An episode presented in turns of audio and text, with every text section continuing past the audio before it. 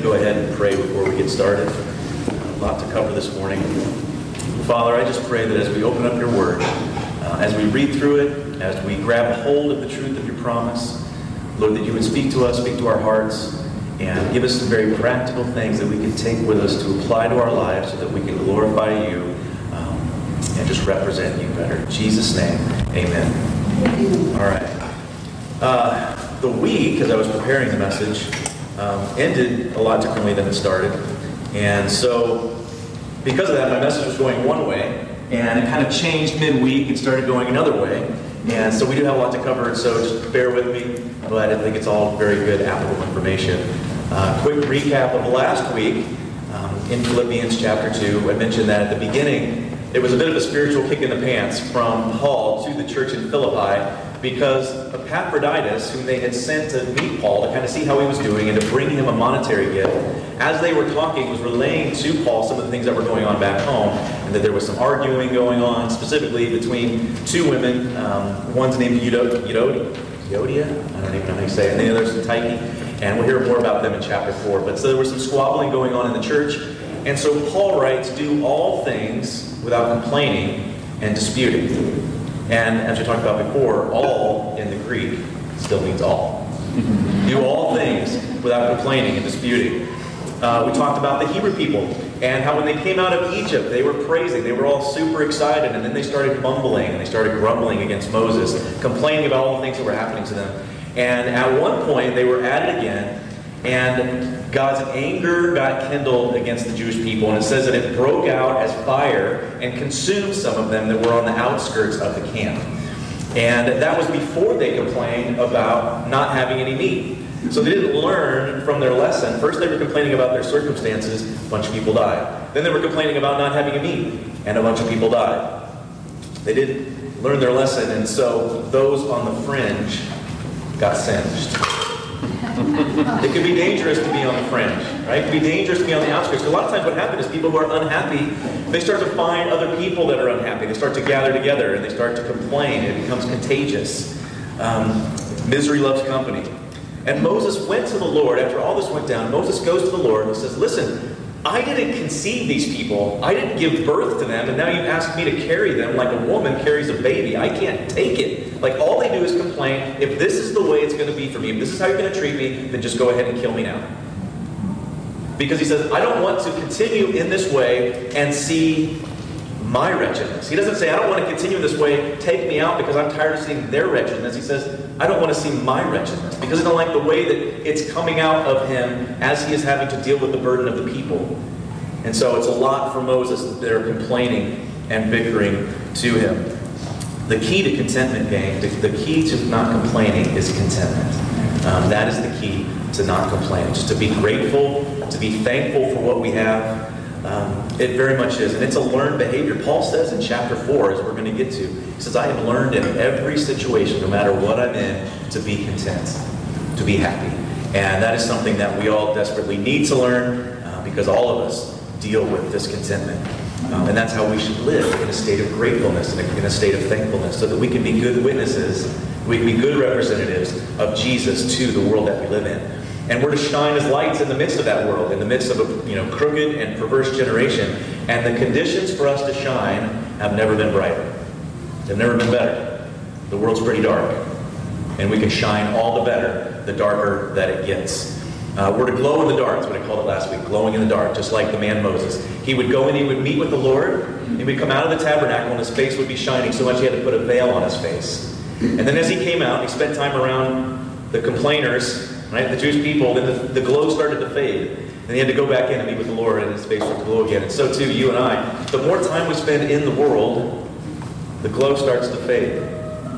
But we need to stay in the Word. We need to stay in touch, in relationship with the Lord, so that we can keep that glow and glow in the world that we're supposed to be a part of.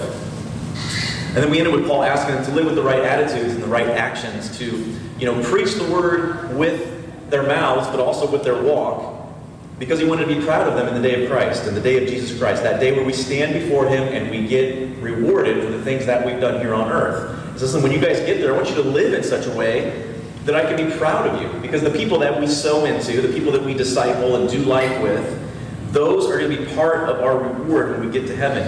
Paul says, he says, you guys, you all are my crown and you all are my joy.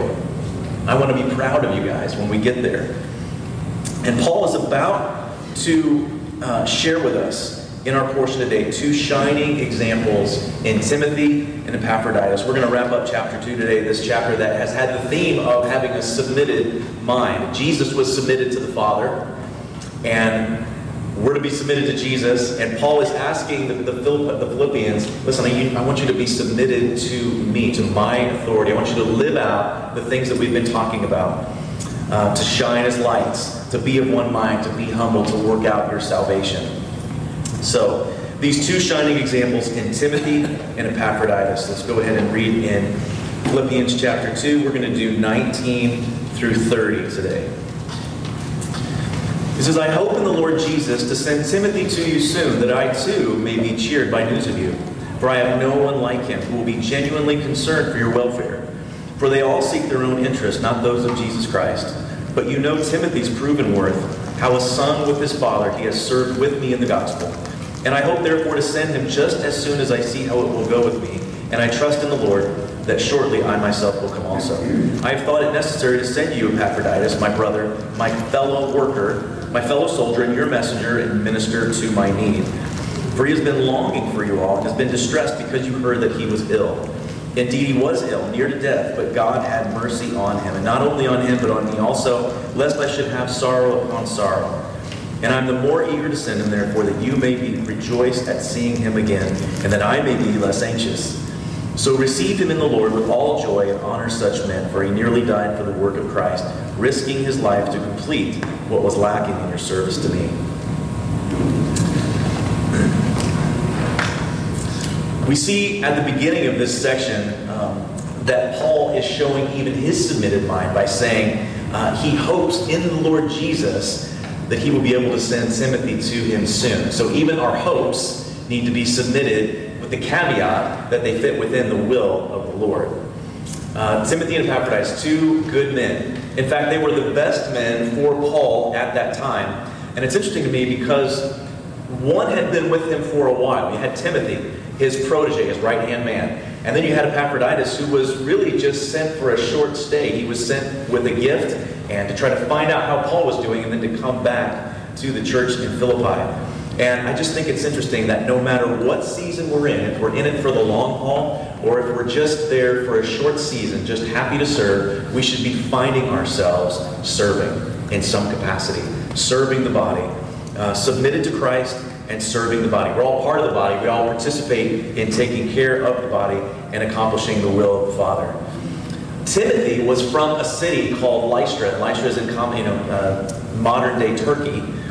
And Paul had met him and converted Timothy in his second missionary journey. And his mother's name. Mass in the chapel at 11. Mass in the chapel. At 11. You guys can stay if you want. Either way, I'll be, I'll be offended if you leave. Timothy's mother's name was Eunice. And his grandmother's name was Lois, and it tells us that. He was actually, uh, Eunice was actually Jewish, and, but he had a Greek father. And we don't hear anything about Timothy's father, so we have to assume that he was probably pagan. So you have his mother who's Jewish, married to a pagan guy. They're unequally yoked. Jews weren't supposed to marry the Gentiles. But what I think is really cool is God can use whatever we submit to Him. Whatever we surrender to the Lord, He can use. It doesn't matter if it's big or small. And in this situation, Eunice and Lois had, had kept the faith. They were teaching Timothy the Old Testament, and God used it in a big time way. I preached a message a number of years ago on Mother's Day, actually, and I had taken some examples out of the Bible of mothers that had had a huge impact on their kids and for the kingdom because they remained faithful. And Eunice and Lois were two of those Eunice's mom and Lois, his grandmother, both teaching him the Old Testament, and then along with Paul's preaching of the gospel really cultivated him into a man who would follow Paul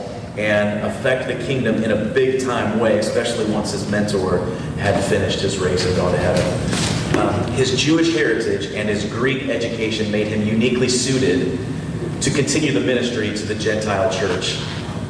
Paul calls Timothy his son in the faith, Um, now, that's not a bad godfather to have in Paul, his son in the faith. I mean, outside of Jesus, there really couldn't be a better mentor than Paul.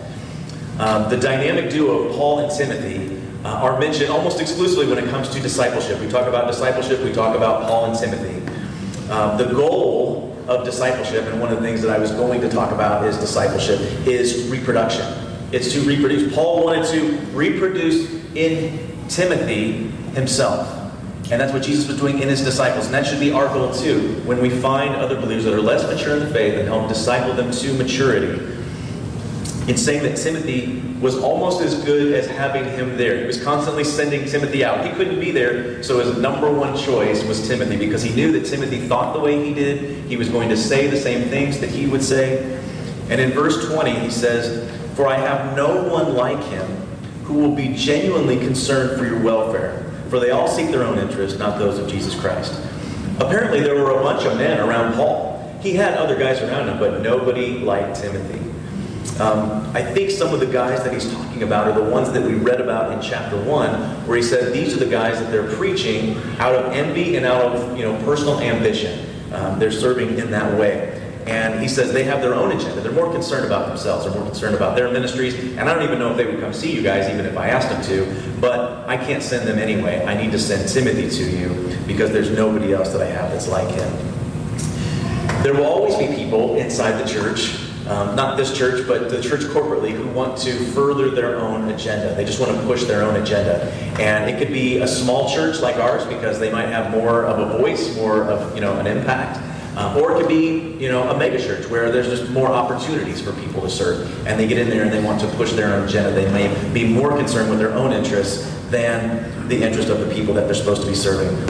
There's a big difference between using your gifts, talents, and abilities to further the kingdom and to serve people and just doing it to serve yourself, to get a pat on the back, to make yourself feel better, if that makes sense. And only God can be the judge of that. So He's the one that judges our hearts, and that will affect our reward.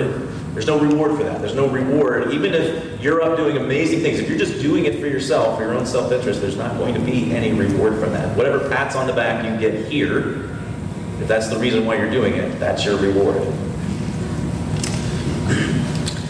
We need more Timothys, more people who are genuinely concerned about other people's well being. Uh, to be those who are ready and willing to go do what we're asked to do and to do it joyfully. Um, we're to represent the Master, not just to represent ourselves. Uh, there was a king named King Henry III, and he was one of the great Bavarian kings in Germany. And he came to the throne fairly young, and he became quickly overwhelmed and burdened by all of the responsibilities of being a king. And he was feeling pressure on all sides, so much so that he walked away from the throne. He stepped down. And he went to a monastery and he started talking to the head monk. He said, Listen, all I want to do is I want to contemplate God and I want to worship the Lord. That's all I want to do. And so this head monk, very wise, said, now, understand, Henry, the first requirement of a monk is that he be completely submitted. I mean, his life is not his own. Can we agree on that? And he's like, yeah, totally submitted. He's like, well, can you can you submit yourself to the Lord by trusting me? Yeah, absolutely. Then I want you to go back home. I want you to go back home. I want you to take up the throne. I want you to serve where God has planted you. And he did indeed return. He turned and he served and he became one of the greatest kings in all of German history. And the epitaph on his tombstone said it all. It says, King Henry III the king who learned to rule by being obedient. And Timothy, Timothy ended up being a pastor of a church in Ephesus, and he was one who learned to lead because he was obedient. He was promoted, if I can say it that way, because he was already doing it. He was already doing the job. He had been proven faithful and reliable. Uh, verse 22 says, But you know Timothy's proven worth, how as a son with a father he had served with me in the gospel. I hope therefore to send him just as soon as I see how it goes with me, and I trust in the Lord that I shortly, um, that shortly I myself will come also. Timothy was promoted because he was proven. He was reliable. Back in Acts 15, uh, we see an example of why this was so important to Paul. Um, turn with me to Acts 15. Paul and Barnabas were heading back out on another missionary journey. And this is 15, verse 36. Paul and Barnabas separate. After some days, Paul said to Barnabas, Let us return and visit the brothers in every city where we proclaim the word of the Lord and see how they are.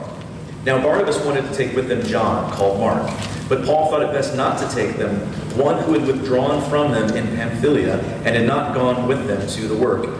And there arose a sharp disagreement so that they separated from one another.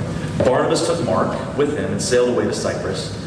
But Paul chose Silas and departed, having been commended by the brothers to the grace of the Lord. And he went through Syria and Cilicia, strengthening the churches. Now, it's interesting because this split actually helped to mature John Mark in his faith. He was kind of immature. Um, and because later on in one of Paul's letters to Timothy, he said, Listen, I need you to bring John Mark with you because he is, he is beneficial to me. He is fruitful in service to me. So he went from somebody who I can't trust, he's not reliable, he left us, I don't want to take him with us, to somebody who was useful for him. And so he matured in the faith. Um, it also doubled their efforts because Barnabas and Mark headed to Cyprus to do ministry there, and Paul chose Silas. Um, and they went to Lystra. They went to Philippi. They went to Lystra, they went to Philippi, and that's where they picked up Timothy. So he's fresh off a split with Barnabas and somebody that he couldn't rely on, and he goes through Lystra and finds Timothy. Sometimes there are things that happen to us in life and we have no idea why they happened. I mean, it might be a relationship that we thought was going to be solid forever that all of a sudden, you know, has a falling out.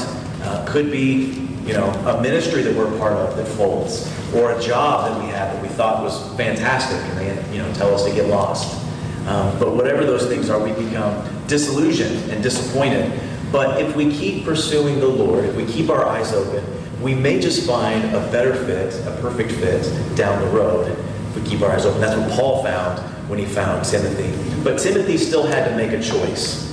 You've probably all heard of the poet uh, Robert Frost. And you may have even read his poem, uh, The Road Not Taken, which describes two roads that he discovers as he's walking in the woods. And he knows that he can only explore one of those paths. And he tells himself that I'll come back later and I'll explore the other one. But he knows deep down that he's never going to return. And by the time we reach the end of the poem, we realize that he's talking about something infinitely greater than just discovering a couple of paths in the woods. I'll read this last stanza. It says, I shall be telling this with a sigh, somewhere ages and ages hence. Two roads diverged in a wood, and I, I took the road less traveled by, and that has made all the difference. Frost is talking about choice of paths in a person's life.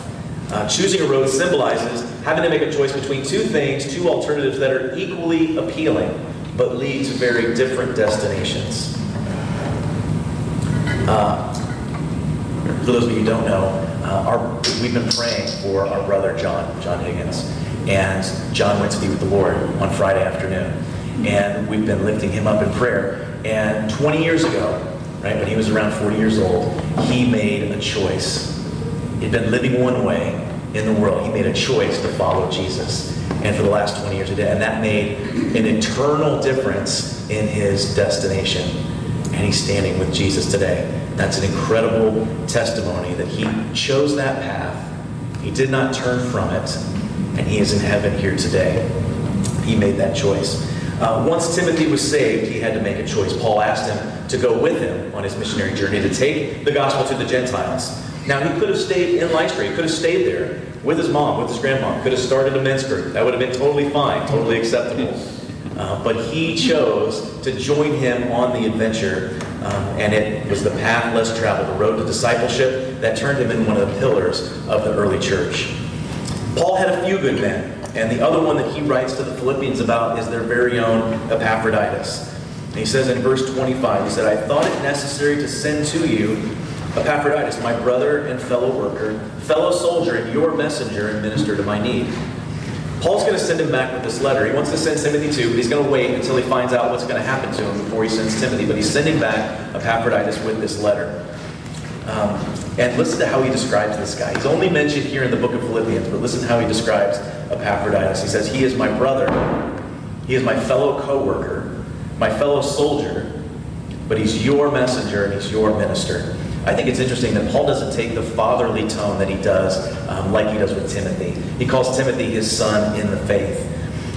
Regardless of our position, regardless of our titles, we are all on equal footing at the cross. And what Paul is saying here is, listen, Epaphroditus, he's my fellow worker. He's my fellow soldier. I was thinking about this. It'd be like, you know, Billy Graham coming to Kearney and standing next to an elder in Kearney in some church and being like, this guy is my fellow worker. He's my fellow soldier in Christ. Doesn't matter our titles. From the outside looking in, we would put Paul way up here. We would put Epaphroditus somewhere around here. But in reality, um, they're on equal footing at the cross. We tend to take people that have certain giftings or abilities or that people flock to and put them on a pedestal. Um, which is which is not biblical because God said, um, Jesus said, if you want to be great in the kingdom, you have to be the servant of all. If you want to be first, you got to be last. Um, there will be people in heaven that get rewarded way beyond any of us could ever think or imagine. And we'll be walking by and we'll be like, who in the world is that person? Uh, I read a really interesting story this week about a woman named Pearl Goode. And Pearl Goode attended um, attended a crusade in Los Angeles, uh, and I think it was in 1949. And she was in her mid 60s. She was a widowed nurse, and she attended a Billy Graham crusade. And when she was there, it went on for a couple days, and the Lord just laid Billy Graham and the men of his ministry on her heart. And so she started praying for them. And she started using her meager income to buy Greyhound bus tickets and she would travel to where all the crusades were held. She would check into a hotel there in the city, and the entire time while the crusade was going on, she would spend that time in prayer. And she said by the end of it, by the time where she could no longer travel, she had covered 48,000 miles by Greyhound bus just to be there in the city and to pray while the crusades were happening. And even when she couldn't get there anymore, she made sure she knew where the crusade was happening and what time it was going on so that she could spend that time in prayer. And of course, Billy Graham found out about it and got to meet her. And he said, You know, during the crusades, I knew that Pearl Goode was praying for me. And whatever was happening, I knew that her prayers were lifting us up, and I could feel it. And he said, when she died, I felt it. And somebody like Pearl Goode, who's just praying for the Crusades and for Billy Graham in her living room, is going to have a huge reward in heaven because she was doing battle in the spirit lifting up that ministry. Um, and that's somebody, I think, like Epaphroditus, somebody who serves. He embodies for us a level of um, selfless sacrifice regardless of position, regardless of the recognition that we might receive. And this is the only place that he's mentioned. him. He's obviously trustworthy. He's obviously, you know, a courageous guy. He was trusted with was probably a sizable sum of money to take to Paul. And if you think it's tough living as a Christian in Philippi, welcome to Rome, where they're actively killing Christians, right? So the guy was trustworthy. He was also courageous. Uh, but Paul is sending him back to his hometown, just like the monk sent Henry back to the throne, which is interesting. Why did Paul send him back? Verse 26 it says, For he has been longing for you all and has been distressed because you because you heard that he was ill. Indeed, indeed he was ill, near to death. But God had mercy on him, not only on him, but on me also, lest I should have sorrow upon sorrow. Epaphroditus was distressed not because he was ill, but because his friends had heard that he was ill. Um, you may have had this happen where some people you love heard something about you that wasn't good, but they hadn't heard how it turned out. They hadn't, hadn't heard that everything had been okay. And we can imagine their anxiety and their worry, and so we start to worry because they're worried. And that's what we have here. And he wants to go back and ease their fears that he's okay. Uh, so he's longing to go back home, and Paul's making it easy for him to go back home. He said, listen, I'm going to send you back home, and I want you to take this letter to let everybody know how I'm doing and to give them some instruction. So Epaphroditus was near to death. How can he be near to death if he was with Paul? I mean, if I had somebody that I wanted to pray over me when I was sick, I would want Paul. Like, he'd be at the top of the list, you know? This is interesting. In Acts 19, we were in Acts 15. I'm going to go to Acts 19 now, uh, verses 11 through 13. This is an incredible verse. And God was doing extraordinary miracles by the hands of Paul, so that even handkerchiefs or aprons that had touched his skin were carried away to the sick, and their diseases left them, and evil spirits came out of them. That's crazy. That's amazing. Now, unfortunately, that's where some kooky TV evangelists, wolves in sheep's clothing, have used this and said, listen, if you will send us money, we'll send you a holy handkerchief and you'll be healed. Right? And that's unfortunate. Um, those guys ain't gonna have a word heaven. Not at all. Quite the opposite, actually. Um, so Paul wasn't doing it for money. Obviously, he was being led by the Spirit. And he's sending this out, and people are getting healed left and right. And yet, sometimes the healing didn't come. Sometimes the healing didn't come. Uh, he tells us in 2 Timothy, he mentions just one sentence, that he had to leave Trophimus behind because he was sick. He's traveling with a guy named Trophimus who's helping serve Paul, uh, but he had to leave him behind. And even Timothy himself, I mean, his protege, his right hand man, had some ailments. In 1 Timothy, he tells to listen, you need to take a little wine. You need to take a little wine for the sake of your stomach and for your frequent ailments. Frequent ailments. That's interesting. That's crazy to me. This is an important section. It's something that I don't want to skip over. Um, this is kind of where the message kind of uh, diverted this week. But why do some people get healed and some people don't? One of the greatest questions in the church. It's been debated for generations. Why do some people get healed and some don't? Um, I knew going into this midweek that this would be challenging subject matter. Um, I certainly didn't know at the time that we were going to be mourning the loss of a friend. Um, I'd only known John for about nine months. They, him and his family had been with us since the very first service. They were the very first Sunday they were here, and I loved seeing him. And he always had a smile on his face. He was always very encouraging and helpful. And I just, I'm to miss seeing his smile. Um, we've been praying for him for months. And we were hoping, we were praying for a miracle on this side of eternity. So what do we do uh, when that doesn't work out? Paul said that God had mercy on Epaphroditus, had mercy on him. Um, just want to touch on a few things as it pertains to healing because if we aren't viewing healing, if we approach it the wrong way, it can really wreck our faith. It can. Um, if we're not approaching, if we're not viewing it um, in a biblical way. So Simple question Does Jesus still heal people today? I think most of us would say yes. Jesus still heals today. Uh, when he was here on earth, he was constantly performing miracles. Constantly. Um, one of the reasons people were drawn to Jesus. And the Bible tells us that he is the same yesterday and today and forever.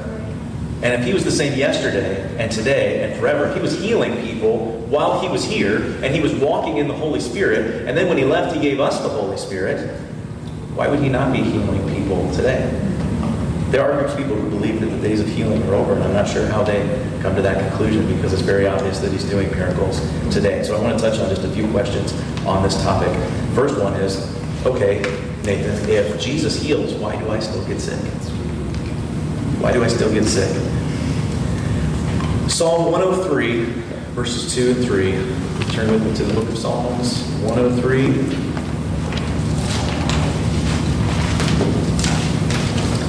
2 and 3. It says, Bless the Lord, O my soul, and forget not all his benefits. Don't forget. Remember. Because he is the one who forgives all your iniquity and heals all your diseases. He forgives all your sins and he heals all your diseases. Now, this is the Bible. The Bible doesn't make mistakes. It's not wrong. There are no errors in it. So these two, I think it's interesting, these two, forgiveness of sins and healing of our diseases, are paired together over and over again in the scriptures. They go together. So I want to show you a couple examples of this. There are multiple passages that talk about our deliverance from sins and sickness, and they're connected to Scripture. We don't have time to go through them all. Uh, one of them is Isaiah chapter 53, verse 5. But he was pierced for our transgressions, he was crushed for our iniquities. Upon him was the chastisement that brought us peace, and with his wounds we are healed. And then in 1 Peter 2 4, Peter writes, He himself bore our sins in his body on the tree, that we might die to sin and live to righteousness. And by his wounds you have been healed. It's interesting because Isaiah writes, looking towards the cross, looking forward, you are healed, you're going to be healed. And Peter writes, looking back at the cross, you have been healed. He bore our sins, you have been forgiven, and you have been healed. So there's a connection between healing spiritually and healing physically. Yes, he forgave all of our sins, but sometimes it's hard for us to believe that he healed all of our diseases. It's easier for me, it's easier for me, I'll be honest, to believe that Jesus forgave all my sins, but how did he take all my illnesses? Matthew quotes Isaiah in Matthew 8, chapter 7, or chapter 8, verse 17, speaking of Jesus. This was to fulfill what was spoken by the prophet Isaiah. He took our illnesses and bore our diseases. Sins and sicknesses mentioned together. Now, I want to look at three things in particular. Jesus bore our sins and took our illnesses. Why do I still get sick? Well, I'll ask this question Do you still sin? Yes. I hope we all answered yes. We still sin. Jesus died for our sins. He bore our sins on the cross, but we still sin. And we still get sick. Why? Why do we still sin? Why do we still get sick? Very simple reason. We live in a broken world, a sin filled, fallen, broken world. Three things that I'm going to talk about penalty, power, and presence. The penalty of sin and sickness, the power of sin and sickness, and then the presence of sin and sickness. The first one is the penalty. We have been saved from the penalty of sin and also from the penalty of sickness. Jesus took our penalty on the cross. He took the punishment that we deserved. So he took the punishment, the penalty for our sins and bore our sicknesses. This is an important point because sometimes people get it wrong. Um, God does not punish you with sickness.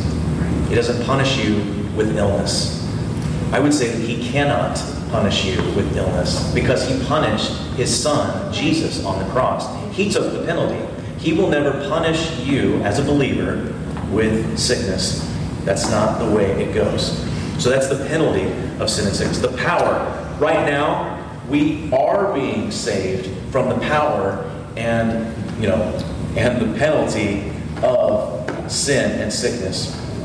Jesus holds the keys of death and the grave. When he rose again, when he died, when he rose again, he holds the keys of hell and the grave. We, the Bible says, we have been saved, we are being saved, and we will be saved in that day when we're taking out of here. So we have been delivered from the penalty. We are being delivered from the power. I mean, right now, the more time we spend in the Word, the more our faith grows, the more power we have to overcome sin in our life. And the more we have the power to understand that healing only comes through the Lord by grace. By grace, through faith. We have been saved, we are being saved, and we will be saved. Jesus Christ is the same yesterday and today and forever. Now, the third is the presence of sin. There's the penalty of sin, the power of sin, which we've been delivered from, and then the presence of sin. This hasn't happened yet. We still live in a world that is filled with sin, that is filled with the presence of sickness. Now, Jesus heals, so how should we receive the healing? How do we receive healing? Now, if there's a connection between our healing of sin and our healing from sickness, then I would ask the question how did you receive your salvation? We receive our salvation. We find this in Ephesians chapter 2, verse 8. Paul gives us the answer.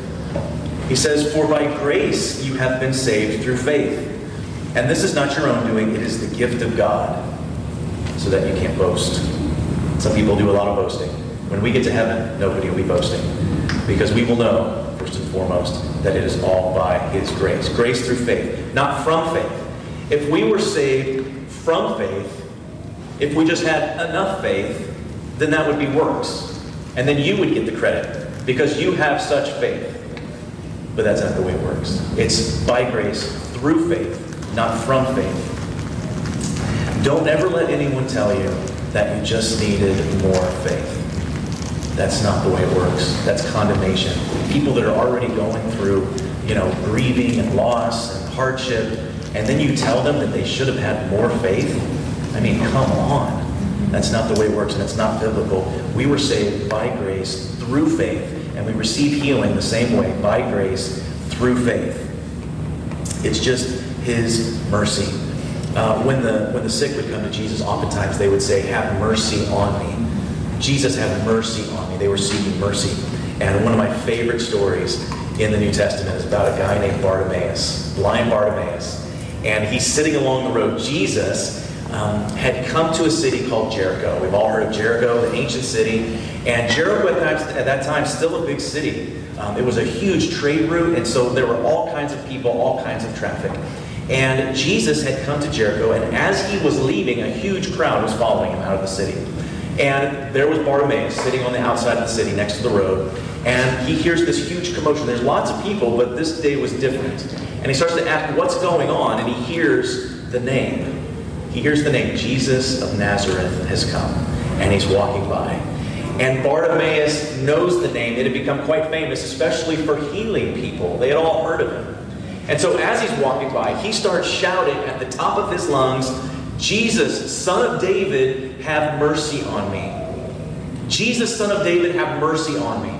And his name in the Hebrew is Yeshua, right? Yeshua. He starts screaming out, Yeshua, son of David, have mercy on me. And it's interesting because the name Yeshua is the name Joshua. Yeshua is Joshua. Joshua has come to Jericho. That's pretty cool. And he says, Son of David. And that's the phrase that caught Jesus' attention because Son of David was another name for the Messiah. The Messiah was supposed to come in the line of David. He was called the Son of David. And so when he says, Yeshua, Son of David, Jesus stops. Now, if you think back to Joshua in the Old Testament, in Joshua 10, we see his biggest miracle. Joshua's biggest miracle as he makes the sun stand still. They are in a battle. They're engaged in a battle with the Amorites. And as they ambush them, they're winning the battle. They're winning the day, but the sun is going down. They're losing daylight. And Joshua knows if the sun goes down before they completely win the victory, they're going to have to do this thing all over again the next day. They're going to escape in the night, and they're going to have to reamass their forces, and it's just going to mean more losses. So he looks up at the sun and commands the sun to stand still. And the sun stands still, and they win the victory completely. I think that's interesting because as Bartimaeus cries out, Yeshua, son of David, not the S-U-N, but the S-O-N of David, stood still. And he turns around and he calls Bartimaeus and he comes up and he gets healed. I think that's an amazing story. Jesus had mercy on him. He cried out for mercy and Jesus gave him mercy. Well, what if the healing doesn't come? Well, then we trust God. We trust the sovereignty of God. We trust in His plan. A lot of times people cried out for mercy. Sometimes people didn't even cry out. Sometimes Jesus just went by and touched them. There was a man who was sitting, this, this story, I'd thought about this for years and years and years. There was a story of a man who was at the pool of Bethesda, and he was just sitting there. He'd been there for decades, just looking for healing. Lots of people at the pool of Bethesda. Jesus walked up to one and asked him if he wanted to be healed. And Jesus healed him. The only one. That was the only one he healed at the pool of Bethesda. There's lots of people there. Why did he only heal one? We have to trust in his sovereignty. So, okay, if Jesus still heals, and we need to ask for it and receive it by grace through faith, how many times should we pray? Like, how should we pray? In 2 Corinthians 12, Paul tells us that he was given a thorn in the flesh. And we don't know what that was, but he was given a thorn in the flesh that was to keep him from being conceited about the revelations that he had seen. A messenger of Satan that was tormenting him. Now, does, does God let that happen, or did the devil make that happen? Yes. Yes. The devil attacks us all the time, but nothing happens without God say so. Nothing happens without him saying, okay, without it being part of his plan. And it tells us that Paul prayed three times. He prayed three times for it to be taken away. And on the third time, God said, no, my grace is sufficient for you. My power is made perfect in your weakness. We pray until we get the healing that we desire or until we have a peace from God that this is what He has for us. This is part of His will for our lives. That His grace is sufficient for us and that His power is made perfect in our weakness. I remember distinctly the day that Alicia and I were sitting in the hospital, hospital room together, and um, I think it was in the morning, and Alicia had turned to me and she had said, You know, I was, I was praying last night, and I heard God say to me, What would give me more glory? If I healed Levi now and you got to take him home, or if I bring him home now ahead of you, and people watch you live out your life in the face of loss, still praising me, still honoring me, still bringing glory to me in the face of that. And in that moment, Alicia and I had a peace about the situation. It didn't mean we liked the outcome. We weren't happy with it. We didn't like it. We would have preferred the healing. But it didn't come. And at that point, we had a peace that that's what God's will was and His grace was going to be sufficient. We may not get the mercy, but we will always get the grace. Always.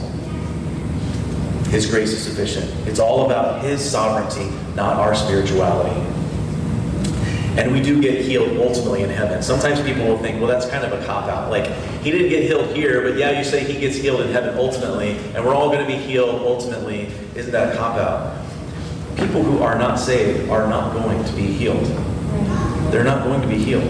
We will be healed when we stand in his presence. And that is the ultimate healing. If you think, if you think back at Lazarus, God raised Lazarus from the dead. That's awesome. That's incredible. He came back from the dead. But you know what? Lazarus had to die again. He was in paradise. He was in heaven. And it tells us that Jesus wept. When he came to the tomb, Jesus wept. Why? Why did Jesus weep? I mean, he knew he was going to bring him back from the dead. And I have a couple thoughts on that. I can't go into right now. But I think one of them might have been that he was getting ready to pull him out of heaven and back into a sin filled, sickness filled world. And he knew what that was going to be like. In this first chapter, and Paul um, says in chapter 1, verse 20, whether in life or in death, Jesus will be honored in my body. Whether in life or death, he will be glorified. Um, okay, verse 28. I am the more eager to send him, therefore, that you may rejoice at seeing him again, and that I may be, be less anxious. So receive him in the Lord with all joy and honor such men, for he nearly died for the work of Christ, risking his life to complete what was lacking in your service to me. We're almost done. It says, uh, I want you guys to rejoice. I want you to revive your joy and be less anxious. Paul was anxious about the situation. That's interesting to me. He was worried about the churches, he was worried about the situation, and that brings Paul kind of down to earth for me. Um, he even tells us don't be anxious, but he himself kind of wrestled with that. So we all do. It's our flesh, it's our sin nature. Um, he was concerned, but now he has joy over his healing, and he says, I want you guys to have joy too. In Romans 12, he tells us, he says, Rejoice with those who rejoice, and weep with those who weep. And those are not always easy things to do. Quite often they're difficult things to do. And we talked about it last week because when we get hyper focused on our circumstances and when we get discontent, then we lose our compassion. When we lose our compassion, then it's hard for us to rejoice with those who rejoice and weep with those who weep. Which is why we need to have, get our eyes off of ourselves and onto the Lord and to serving other people. And that restores our compassion, and then we can rejoice and mourn with others. But we have to choose joy. Paul is telling them to receive him um, and to honor him because he nearly died for his service. Um, I'm not sure if there was some kind of misunderstanding or confusion as to why it was taking so long, or maybe that he was more of a burden to Paul than a help, but he tells them, receive him well and honor him. We should really refrain from criticizing any of the servants of Jesus because we don't know the whole story. We don't know the whole thing. We don't know what's going on. Jesus does. So we should just honor them and recognize the work they're doing as unto the Lord. Epaphroditus wasn't doing it for his health. I mean, it was a long journey, it was a dangerous journey, and he was doing it because he wanted to serve Paul. Paul wants to honor him when he returned because he risked his life. I think Epaphroditus was a bit of a gambler. He was taking some risks. Um, and we, I think at this time we're about to wrap up so we can bring the kids back then and the worship team can come back up. Uh, he was taking some risks. I was reading about a group of Christians in the early church called the Parabolani. The Parabolani. And I think Epaphroditus would have fit right in with this group. They were a group of brotherhood that would risk their own lives in taking care of those that were terminally ill or that had died. And so they were serving at great risk to themselves because these were contagious, and then burying those people who, again, they could catch something and themselves be terminally ill, and yet they were reaching out. They were the ones that were doing the work at great risk to themselves. I just thought that was um, an interesting analogy. There are people around the world that are risking their lives for the gospel but it's not a gamble. It's not a gamble because they know, and we know, where we're going to land. we know where we're going to land. It's not a gamble. It may be risky, but it's not a gamble. Uh, I read a story about impalas, impalas, African impalas. Do you know that impalas can be kept in a relatively small area at a zoo with a shrub, with a wall of shrubs about four feet high? Now, impalas can jump 10 feet high and 30 feet long. These guys don't have a problem jumping, but they can be kept in a relatively normal um, enclosure just with a wall of shrubs. And the reason is because impalas will not jump if they can't see the landing zone. If they can't see where they're going to land, they won't jump. And so they put this hedge, these bushes along, just high enough to where they can't see the landing zone so they don't jump. But just because we can't see physically, spiritually, we know where we're going to land. And so, this life as a Christian, we may take some risks, not as much as other people around the world, but we can take risks for the gospel because we know where we're going to land. These two guys, Timothy and Epaphroditus, lived lives that were worth imitating. Great examples for you and me to follow of discipleship and for serving. One was elevated because of his consistent obedience over time, and another served in relative obscurity, but not to the Lord. Not to the Lord. Both held in very high regard by the man who wrote most of the New Testament. We need to be a few good men and a few good women, ready and willing and able to do whatever the Lord asks us to do. To take risks for the gospel, even if there's no recognition in it. Because there will be a reward in heaven. That's where our reward is. And we have brothers, and we have sisters, moms, dads, kids in heaven right now that are experiencing their Ford, and we're going to meet them there. And that's an exciting thing. That's the hope that's inside of us that keeps us going. Amen? Let's sing one more song. With joy now, our God is for us. The Father's love is a strong and mighty fortress. Praise your